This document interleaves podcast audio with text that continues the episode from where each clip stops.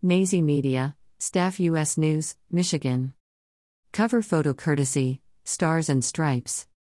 Don't forget to like and subscribe to our YouTube channel.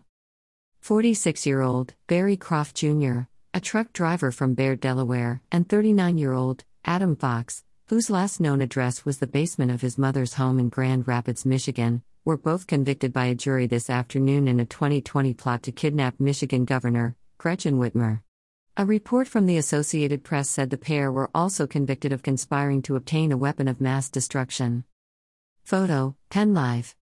The jury reportedly deliberated for around eight hours over a two day period before reaching the guilty verdict. This was the second time the pair were tried on these charges.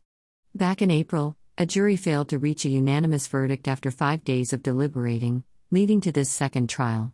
That trial also saw two other co defendants get acquitted of the charges, while another two flipped and testified against the others. Greater than you can't just strap on an AR 015 and body armor and go snatch the governor. But that wasn't the defendants' ultimate goal.